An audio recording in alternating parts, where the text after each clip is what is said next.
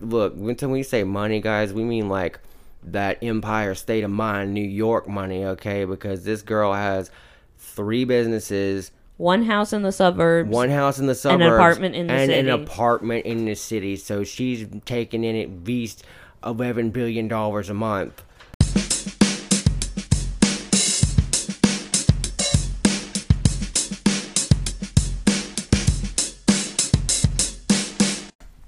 Hello, everyone, and thank you for listening to Amigas, the movie reviews podcast where we ask that fundamental question that so many others leave out Do I give a shit? Do I really do? Do I give a shit about this story? Do I give a shit about these people? Do I give a shit about what's happening to them? So, today we're going to tell you about a movie that we think you should give a shit about, that we most definitely give a shit about, and it's called Shiva Baby from 2021. The movie Shiva Baby is basically a story of a girl that just graduated college and is working as a sugar baby, going to a funeral where her ex girlfriend shows up around her highly religious family. And then not only is that awkward, but her client that she was just doing business with in her side job shows up as well. Ouch.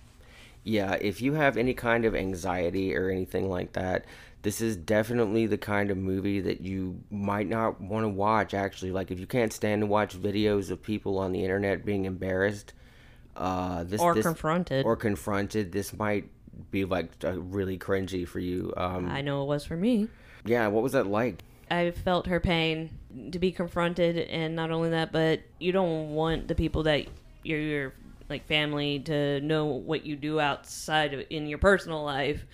And all of this in this movie happens. All of her, what all of her stuff bleeds comes- over Yeah. into the other categories of her life that she was trying to like this is the ultimate example of someone who is trying to keep different parts of their life separate having an absolute disaster Oh yeah. speaking of family the beginning of this movie the first audio the first i don't know 10 or 20 seconds absolutely 100% sounds like pornography. So if you're living in a house with other people and you don't want them to hear what sounds like pornography sounds coming from your door if you decide to watch this put your headphones on.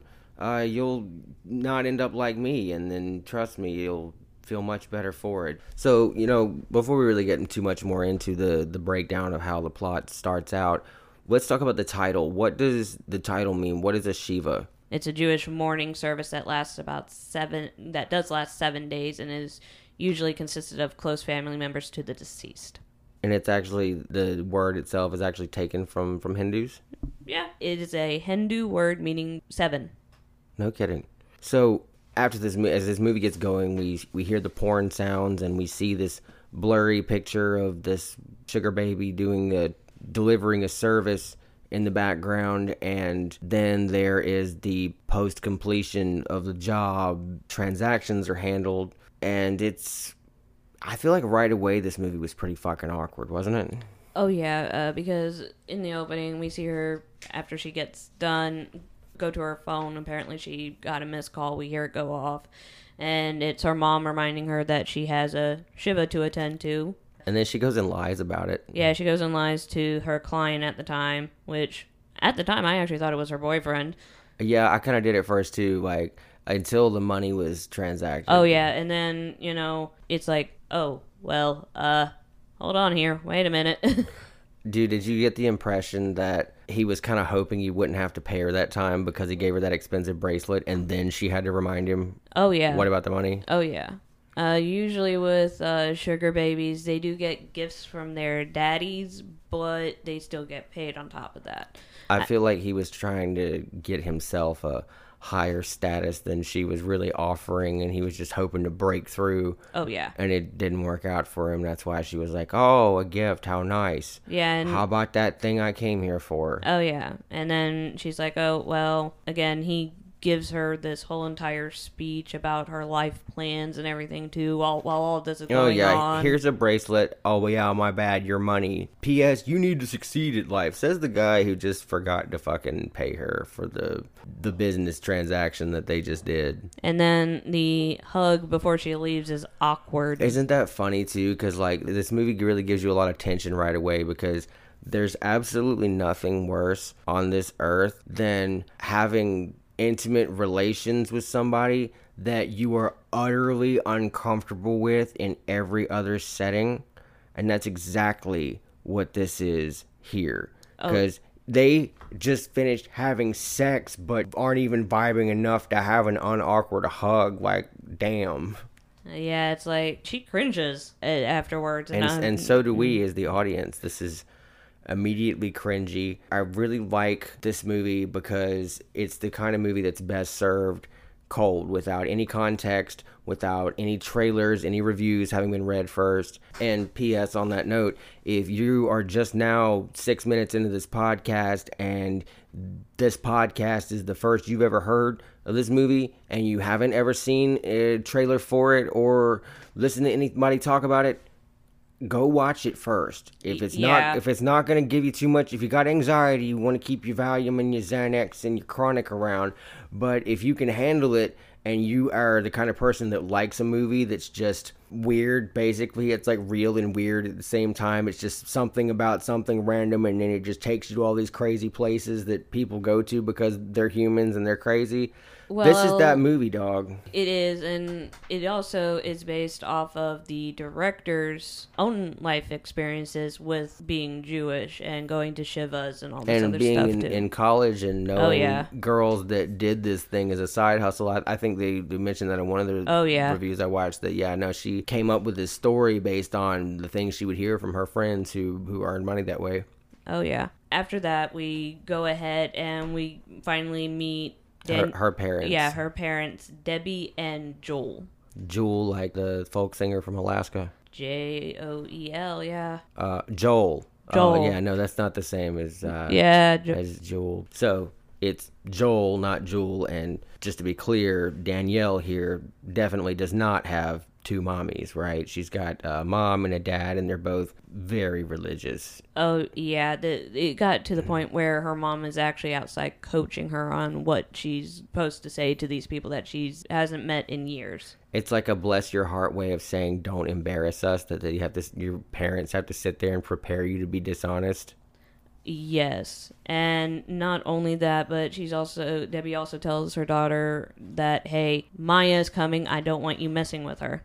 Cue awkwardness. Yeah, just like as soon as the name Maya was mentioned and the wheels started going off about, you know, what the dialogue could be saying about this story, it starts to get even more anxiety inducing. And shortly after that, her mom starts trying to dig even deeper into her personal life because she notices her new drip, right? Oh yeah, to the point where She sees the bracelet. yeah, this the bracelet. She's like, and Danielle's like, oh yeah, you got me this for graduation. How's that, mom? No one coached me on that lie. Does she buy it? No, she questions it. Yeah, exactly. She's questioning it. So shortly after all this, they go inside and they're just doing their thing, moving around, talking to people. And Danielle goes to the buffet to get some food, just to be having to do anything except have to keep talking to these people and telling them these lies and just bullshit them about what you've, you know, been doing with your life. And speaking of things she used to do with her life, she turns around and there is her ex girlfriend Maya. Maya. Yeah. Hello, anxiety. And you know, her mom might not have been someone that believed that being born lesbian or bisexual was a real thing, but uh, you can definitely see the fact that she felt the need to say something about it to her made her be like, yeah, Maya's not an ugly girl, so she's probably one of the kinds that has that pull if it is such a thing. Oh yeah, oh yeah. And then after that, after they get done talking and everything, we enter in Max, and as soon as Danielle sees, Yeah, like shortly after she's bumped into Maya, like, yeah, like in walks your work life to oh your yeah, home life. oh yeah, her face falls. It's like, oh, I just messed up. Yeah. Everyone at the Shiva is kind of connected, right? Oh yeah, it's only close family. So Oh, it's only close family, Yeah. so you you have to be connected. Oh, yeah. to even be there. So I guess that makes it they even. I, I, they explain his relation to the deceased. I think it was like his grandma. Cousins, friends, the guy that used to clean her pool. Yeah, he knows. Yeah, he knows this dude. yeah, exactly. When Danielle sees Max walk in, it's funny because she was just calling him daddy, and now they're finding out that oh shit, you're actually related. Sort of, not blood relation, but they are related. Hopefully not. They are actually both surprised. Even Max is like, "Well, you just don't." You told me you were at work. yeah, you told me you were at work. when her dad Joel introduces him to her, they're like, "Oh yeah, we already met at what would essentially be their church." Like a church outing type. Yeah, it's thing. called it's called shul, I think. Yeah. I don't really know a lot about uh, Judaism. I kind of got the impression that it was something somewhere between like it's something kind of like Sunday school. I would imagine. Yeah, it's, it's, and it's she like your even- not your worship service, but your formal education yeah, part of your you know interaction with your church or Yeah, and synagogue. In I believe case. she even explains that she was volunteering for the kids or something like that to Oh yeah, make it she up. was. This is the Jewish version of. Oh yeah, I just went to go help out with the youth program on Wednesday night at church. I was gonna pour the Kool Aid and just give back with my time. You know. After that, I don't think her mom bought that story No. any more than she bought the one No. about the fucking bracelet. uh, yeah, and then Max goes, "Well, how's your log going?" And her dad turns around and goes, "What?" like literally, I don't know what you're talking about. She's uh, she's not doing anything. She's, and I'm going to use quotes here, babysitting. What does her mom actually tell her to tell people when they're outside? That she has a few interviews lined up for job prospects. Yeah, basically just try to deflect attention from the fact that you're the center of attention as someone that just finished their education but doesn't have the ticket yet into that elusive world of quote unquote good jobs that all open up with that piece of paper with your name on it. And at the same time, her dad is trying to get Max to hire her, not as a babysitter, but in one of his dad's. Oh yeah, no, he, wa- he wanted firms to be called this. an, an au pair or something like Yeah, that. yeah, yeah. Babysitters way too plain. But now she he's her dad is trying to get her a real job, right? Yeah, yeah, And he and then- thinks that this dude's got good connections and apparently we're connected because we're all here, you know, being sad and Jewish together and all that. So maybe something good could come from this. It wouldn't hurt, you know, God certainly wouldn't mind and uh I mean he's being a good dad, right? yeah, Like, uh, but his, but her dad also blows all of her lies that she's been telling this man for who knows how long. That Oh yeah, he's trying to help her out. Like little does he know that in his honest and best attempt to help her out, he just makes her look like a fucking idiot. Little does he know they've already been doing business together, and as he's there talking to this person he thinks has never really known her, uh, uh, uh, get it? yeah. and trying to get her a good job, she's actually making the job she was already doing so much worse. it's even proven to us that her parents are nosy very quickly because they check her bank account and everything too. That that was mentioned during that scene. Yeah, they do all this fucking spying, but they still don't know shit. Exactly. Well, apparently the way that Danielle was looking at Max got her mother Debbie concerned, so she pulls her aside. Because she's already sitting there thinking, oh my god, do they already know each other? It must be awful. What have they done? Oh yeah, oh yeah, and pretty much she tells Danielle, "You can't fool around with Max. He's married to a Shiksa princess."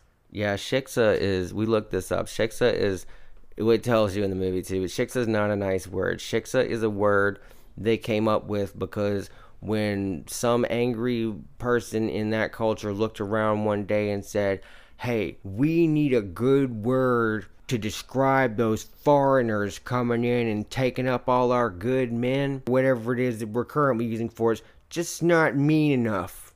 And then there was a committee meeting and they decided Shiksa. We'll call that bitch a Shiksa. That bitch is a Shiksa. That Shiksa bitch. And, And- it just basically means a non-Jewish woman that marries and takes up one of their good Jewish men. Yeah, and I had to actually pause the movie while we were watching it just to look up the term because I've never heard it before. And after reading what it meant, I feel like it's the kind of word that they would try to pass off as just, oh no, that's just some cute folksy stuff we do. Oh, yeah. If somebody heard them saying it, but like it's That's really it, that's that- not how anybody. It's like bless your heart. It usually doesn't mean that. nine tenths out of ten, no, no, it doesn't.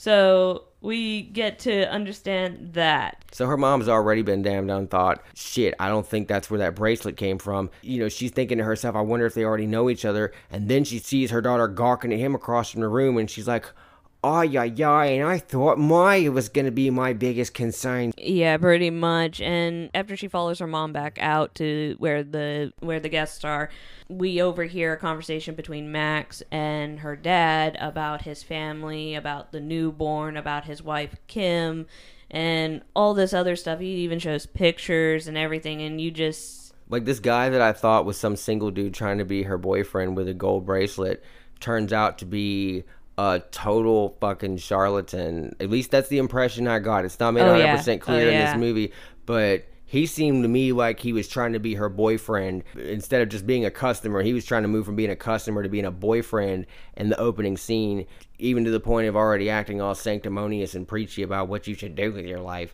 and shit but then when we Oh, see him at the funeral talking to her dad, we see uh, the guy that she called daddy talking to her actual father. We realize, man, this dude is probably kind of a lying piece of shit. Well, that is even prove even more when Kim comes with the baby and he explains why does she have the baby? Well, apparently the babysitter got sick, and it goes on from there. At one point, one of the characters explains that she has like three businesses, and not only yeah, this that, this dude who acted like this independent, rich, single guy was actually balling off of his wife's money because oh yeah, that's also got- explained in there. she's got. Look, when when we say money, guys, we mean like that Empire State of Mind, New York money, okay? Because this girl has three businesses. one house in the suburbs. one house in the suburbs, an apartment in the and city. an apartment in the city so she's taking in at least 11 billion dollars a month so you know what i think the ironic thing was about kim as a character just looking back on it is the fact that i kind of got the impression hey hey we're trying to make a podcast Jesus, these people can't even see that we're down here trying to talk about movies, you rude fucks. Anyway, I kind of got the impression that Kim was an ironic character because even though she doesn't get counted as Jewish, she still did things stereotypical of perhaps Jewish culture, like only stayed married to her husband because she was trying to keep up appearances and was more concerned with what other people think despite the fact that she had everything she could have possibly wanted. Exactly. Except her husband's loyalty apparently. Apparently and the story progresses. We see danielle trying to head off somewhere and she actually gets hurt. So she goes to the bathroom and she decides that she's going to torment max after dressing her, her wound and everything. After dressing her wound she decides she should undress a little bit over her unwounded places and send evidence of her good health to her most recent customer. Exactly. So we see her taking pictures of herself nude of course and sending it off to max but she gets interrupted and those pictures had to go all the way to space just to reach some dude in the next room that's pretending like they don't live in the same universe Y- Yeah, if you're going to a funeral, that is appalling in my opinion. You're supposed to be there for the deceased.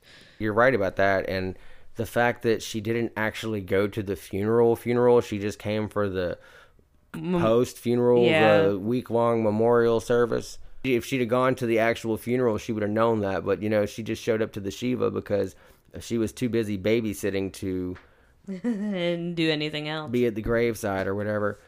Well, anyway, so she gets interrupted and she leaves her phone.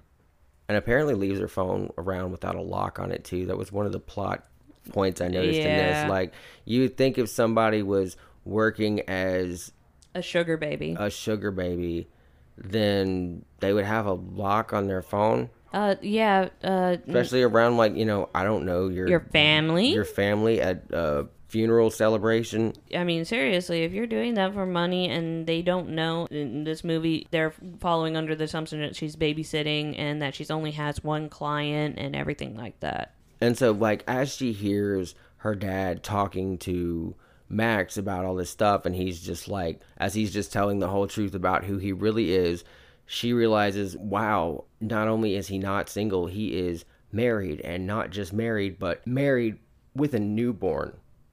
Yeah, it's actually very, very uh, awkward for her. And from from a writing standpoint too, I don't think that as they were creating a character, the writers could have made someone look like possibly look like any more of a selfish piece of shit than to be that stereotypical guy that goes out and cheats right after his wife gets done being pregnant. This is a, a thing here, I feel like.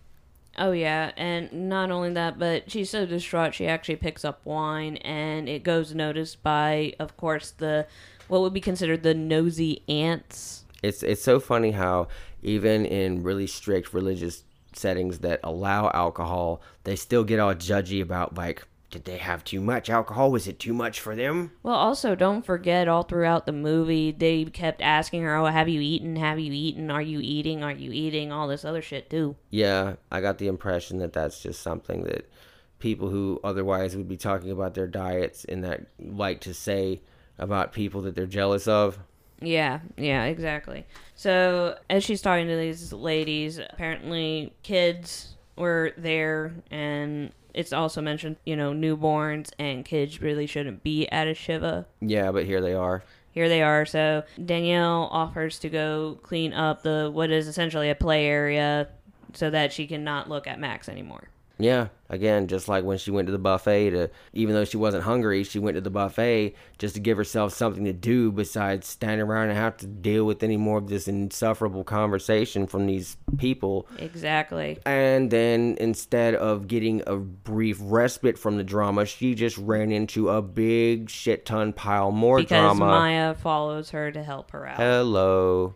Which yeah. causes If she was planning to hide over at the buffet, that was literally the worst plan ever, logistically speaking. It was. And so, as Danielle and Maya are proceeding to clean up, Maya notices the wound, mentions it. We quickly, for a brief moment, flash over to Danielle's mother where she notices this and gets this look. Notices her like noticing, you know, yeah, the leg. and her and Maya touching Danielle's leg and all this other stuff. Oh yeah, that's that sets it off. Yeah, yeah. So Her, uh, her before gaydar went through the roof. Yeah, and before her mom could pull her away, Maya notices Danielle is looking at who she assumes is actually who Maya assumes is Kim, but it's actually Max. Right, because you know Maya's like judgy and nosy as hell at this thing. She's trying to get information about someone that basically arms lengthed her and then kind of ghosted her in a way for a time.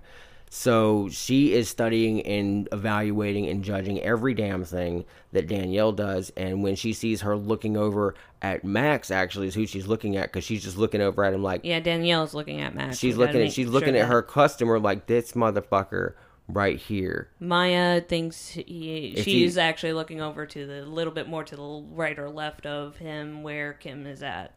It's embarrassing enough when you tell your boss that you're sick and then he you know run into him at Wendy's. Oh yeah. But this is even worse. This is kind of like if you told the customer of your store that the business had to be closed because you were going to be in the hospital having surgery and then they see you at the beach. Uh yeah, that that is more awkward than anything. And you know again and Matt- this is this is at that point of awkward tension. Man they st- they laid it on thick in this movie dude like the anxiety kept me on the edge of my seat and it was nice that i didn't care too much but uh man this shit did have me wrapped up though Oh yeah, and the thing is, is that at that point, Maya is actually the one that explains. Yeah, she has like three businesses, uh, owns all this, you know, real estate or whatever and whatnot. so mister i can't find a good woman that's why i found you in the classified ads is actually somebody that's got a great woman and everything in the world except He- loyalty to her And of course, before the interaction with Maya can get any further, her mom comes in and pulls Danielle away. Yep. And at this point, she doesn't even know like what to lecture her on. But what did she end up saying to her? Uh, she says, "I told you not to mess with Maya. Why are you messing with Maya? I thought you were done experimenting and going off on that." And and Danielle goes, She's like, I thought I told you you were done experimenting. Damn it, we talked about this. Yeah, and Danielle explains to her, I don't know why you think being bisexual is an experiment. I mean, she should know why. The reason is the same as the flavor of this whole event. It's the culture and the religious beliefs. Exactly. So after that, Debbie is interrupted with her little powwow with her daughter by another lady and they start talking about Kim. And she Danielle is in the middle of it. She you can tell by her face she does not want to be there for that conversation at all. Oh yeah, uh, she doesn't want to be standing there like comparing her to the woman that she didn't know existed an hour ago. Exactly. So they start gossiping about how Kim hasn't changed her religion, uh, that, That she has, bitch. yeah, and that she has brought her newborn to the essentially wake. And the worst insult is that her father was Jewish. So she's like that old country song. She's old enough to know better, but still too young to care. Exactly. They would still dislike her even if she was pagan or a fucking Unitarian or something that had married their good Jewish man and didn't know any better. This made her go to a whole nother level of dislikable in their world because you can convert to Judaism. You can, Oh, yeah, you can you change do it. She just didn't want to, No, she didn't. And not only that, but he still wanted to take up our good man. And of course, the lady goes, Well, that doesn't matter, meaning that in Judaism, it's passed down via the mother. Yeah, exactly. Like so being having a Jewish dad and then failing to convert, it's like the most disappointing thing in the world. Not that I think that it, it's a religion that's as focused on making converts as some of the more evangelical ones are, but uh, you know, it's she basically she didn't join the club. No, Uh, she, didn't get that. took a uh, player out the game, but still didn't join the club. Yeah, thought she was too damn good for them with her money and shit. I mean, Much like Danielle's weight, I think was really a matter of jealousy. oh yeah. After that, both Debbie and Danielle go to Max and Danielle's father. And of course, Rose, who is the newborn for Kim and Max, gets This movie is a clusterfuck, yeah, dude. yeah, uh, it gets cranky. So they're trying to pass it off to Danielle because, well, she oh, babysits. I hear you babysit. Yeah. So And we she- give it to the professional. she's like, no, no, I'm good. And It's funny that she ends up going with uh, the babies and the playroom and all that stuff when they're always talking about how there shouldn't be any kids at this event. It's like, you know, she didn't show up at the main thing, you know, with the actual funeral thing. Yeah. So she doesn't Burial. belong here. She doesn't belong here either. So she gets getting sent to do kid shit. oh yeah. There's a lot of subtlety to this movie. Oh, it is. We can go on about the subtle things that go on behind the scenes on this one. and you can watch it a lot of times and notice new things every time. It'll take you a minute to get bored with it. Oh yeah. So they mention something and she corrects them and she's like, "No, I am doing college. I have a Interviews liberal coming arts up. Yeah. liberal arts degree or whatever she's doing Oh yeah, she tells them that she was studying the business of, of gender. gender, which is not a dumb thing to study because there's a whole lot of money involved in changing your gender. If you didn't know anything about the economics of 2022, but that's a Oh fact. yeah. So she does that, but she also goes ahead and says, "Oh yeah, I have a few job interviews lined up and all that and In everything." the bi- gender business industry, And well, uh, while this is going on, Kim gets thirsty, sends Max away to go ahead and get drinks for both of them. Kim gets thirsty, but Danielle was clearly already thirsty. Oh yeah, you know ju- what I mean. just by sending entrapment photos. Man, she really got caught slipping. Like, how are you gonna do that and then leave your phone and then you too damn dumb To not have a lock on it. Damn. As this is going on, Kim notices Danielle's gold bracelet. And this is where the Dun, dun, level dun. of thickness goes up a big few points because here comes the next anxiety. Yeah. So she explains that uh, Kim explains that Max gave her the gift as well as going out to expensive restaurants and all this other stuff as well. So after she notices the bracelet, she is like, "Wow, Danielle, that's a nice bracelet you got there. I have the same, Same one." Because this basic motherfucker that was trying to stunt and pretend to be this Bruce Wayne single millionaire was really balling off his wife's bank account and mm-hmm. buying his side girl the exact same gold piece that he gave his wife and baby's mother. Oh yeah. Wow, dude, don't try so hard next time. You sure put a lot of thought into that one. Damn. And while this is going on, Danielle's mom again asks, "Are you sure we got you this bracelet?" And then uh, while she's you hear this conversation going on, we snap over to where Max is getting the drinks and his phone goes off and we see that he has now received He has now received a thirstogram uh yeah. from inside the house. Yes. Spoiler alert. Yes. The call is coming from inside the house. So he comes back with, uh, I think, coffee or something like that, and unfortunately, because of the high anxiety of being And by how much she's holding her head down. and yeah, and holding her head down and the anxiety and everything like that.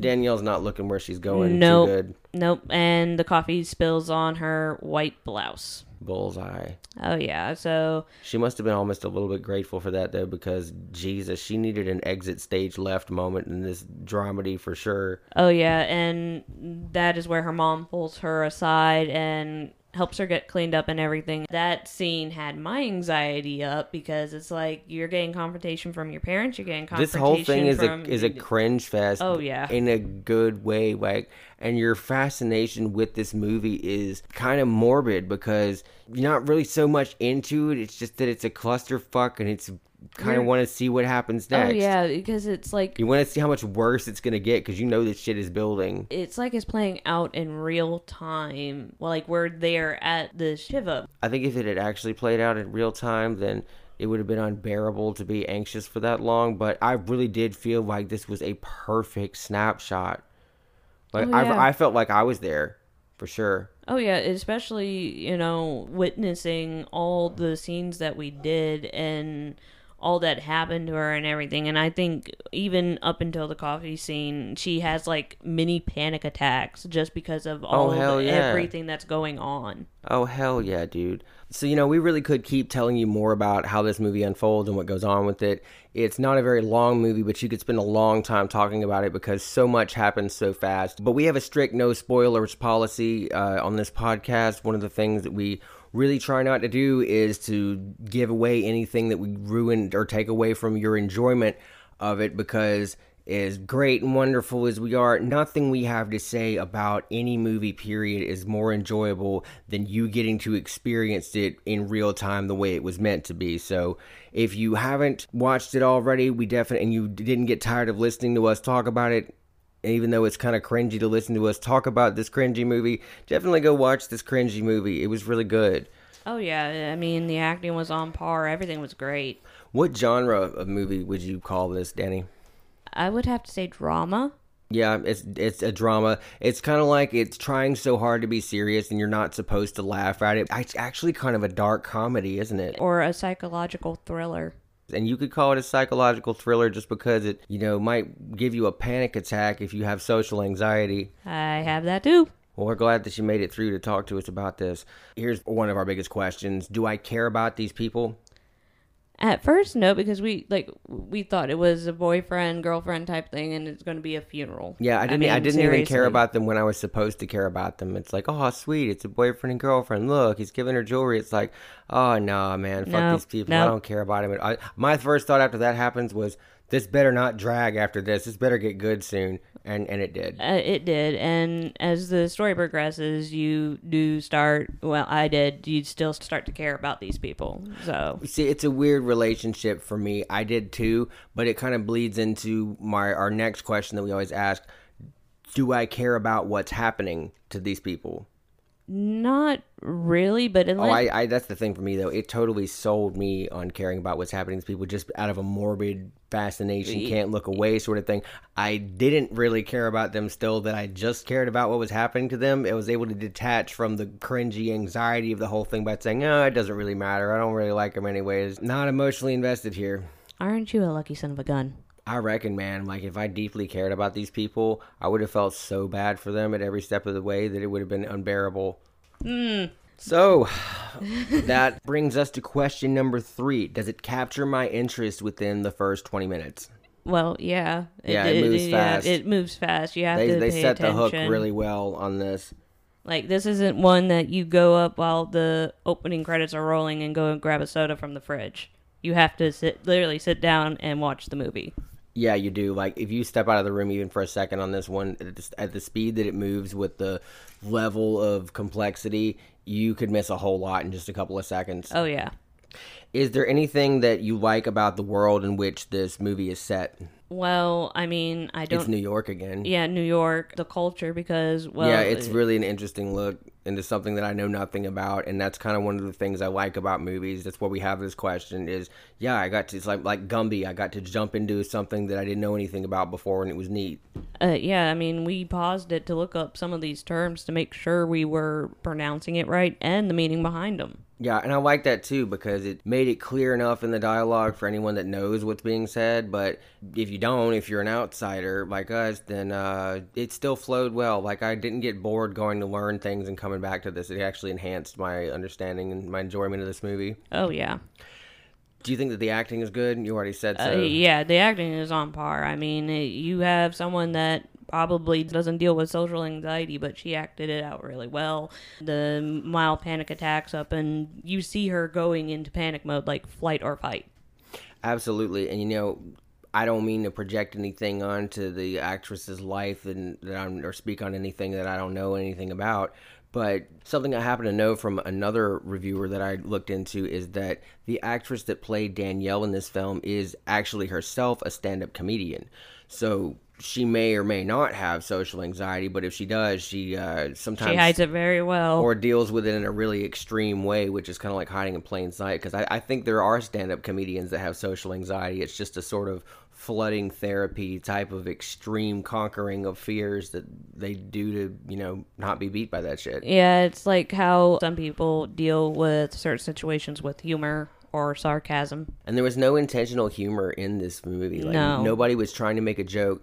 And it was so serious that you felt like you're not allowed to laugh at it. And it doesn't. Again, that's where the psychological thriller comes in. So, I mean, seriously, it's like a serious movie and you're trying to figure out what's going to happen next. one of the biggest science fiction stories in you know recognized American literature is Slaughterhouse Five by Kurt Vonnegut, and one of the reviews about that book when it first came out was the writer said it's a funny book at which you're not allowed to laugh. Exactly. And that's definitely kind of the tone of how this was set because it's not even kind of laugh out loud funny, but it's hilarious. Like I didn't crack a lot of smiles or wasn't belly aching as I was watching this, but it was very thoroughly entertaining and mentally satisfying. And looking back over it, I'm like, man, this is funny as shit. Yeah, but And speaking of the acting, you could really tell that the actors got how funny Oh, this yeah, is because it- they got really into it. oh yeah, they got into it, and don't also don't forget this whole entire uh, movie takes place in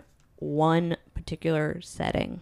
It Yeah, doesn't it's like go a- anywhere from that. I think it's a, like a funeral parlor or something like that. like basically she goes from Max's apartment to the house or the to the to the setting of the Shiva and then she stays there and all this shit goes down. Well, again, we're not going to give too Yeah, much yeah, away, yeah. but uh, the majority movie of this ends. movie takes the majority of this movie takes place if, if there's three sets, okay? The one in the middle, the Shiva place is The main stage. That's the main stage for this story as it's being told.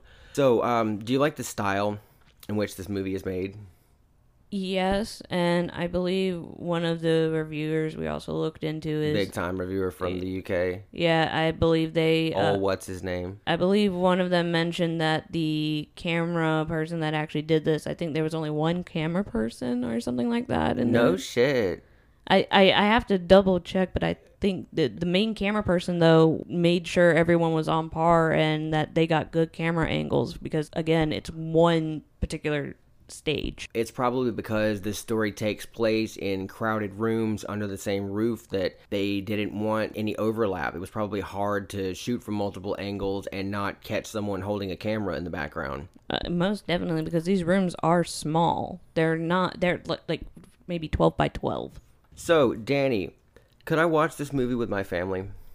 Yeah, except for that first scene. Yeah, except for that first scene because that's going to be don't do that to yourself. You know, yeah, just- that's where you fast forward it or tell your parents to cover their eyes or you do like they did when you were a kid. Yeah, yeah, and yeah. and just you know get through it together. Uh, so definitely a warning in that scene, but overall it wasn't too bad. There wasn't. My parents are baby boomers, so there's only a certain amount of, and it's a certain amount. Just like they can, you can put a little Cajun shake in their Bojangles, but like there's only so much hot Spice. spice language. They can handle a little bit of cuss words, but not too many. And this one, I think, is fine on that. It doesn't Oh, have yeah. any. Other than the beginning, there's not really an explicit sex scene. There's no violence, and it's uh, and there's only one other like the nudes. There's only that. That that's it. Yeah, you could probably watch this with them. It's oh not yeah, too it's raunchy. not that. It. I mean, it's a serious serious movie. movie. It really is a serious movie. Like it's not, and, and I really didn't laugh, although it's the situation, one of the funniest things I've ever seen. Yeah, it's the situations that come up during this funeral procession. So yeah, So, is there a moral to this story? don't lie. Yeah, that's exactly what I came up with. I was gonna say, what a tangled web we weave when first we practice to deceive. This girl just got all sorts of caught in her own net. She's she lied to her parents. She lied to her essentially her sugar daddy. She's lied. Who was also lying to her. So. Yeah, uh, he was lying. So it's pretty much a liar's fest in there. And then she had to deal with the thought of, well, my God, he lied to me. How dare he? Oh, yeah, I lied to him too. So, damn it. Yeah, pretty much. Does this movie give you context within the first five minutes? Sort of.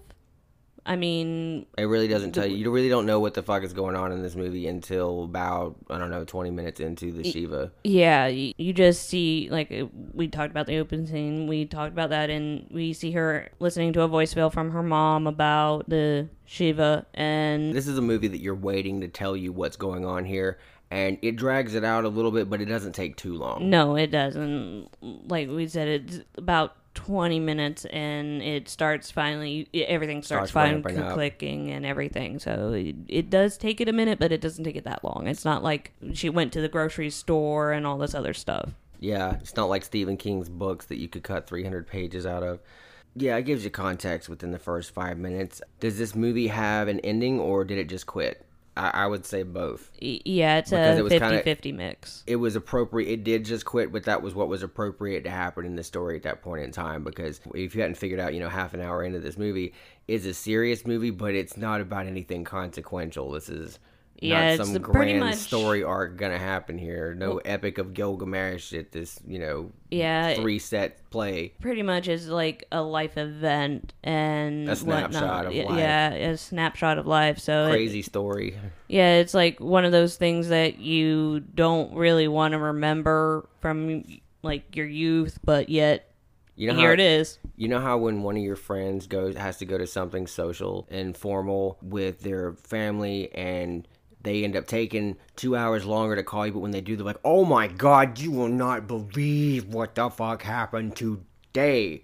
This is one of those. I feel like this movie could have been based on one of those phone calls. Like, Oh, I do yeah, feel like this happened to somebody, and it's somebody's crazy story for real. Well, don't forget the director that did this.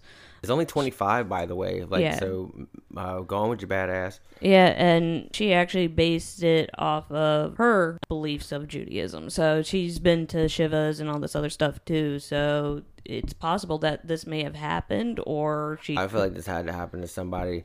And that's our next question, you know, is is it believable or not? And I say yes because of the same reason I feel like this really happened to somebody. This, is so believable that I think it must have happened to some real person. And even if it technically didn't, it is something I could absolutely see happening to a dozen real people on any given day. Well, yeah, we all have that embarrassing story that, oh, yeah, we took our parents or your parents took you somewhere and you already knew the person and you already lied to them and or told a little white lie and it just And then the ones you told to cover that up.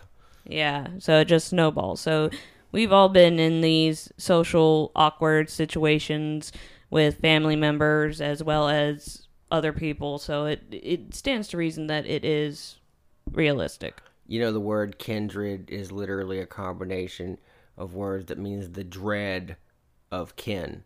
Like the dread of having to be around your kinfolk.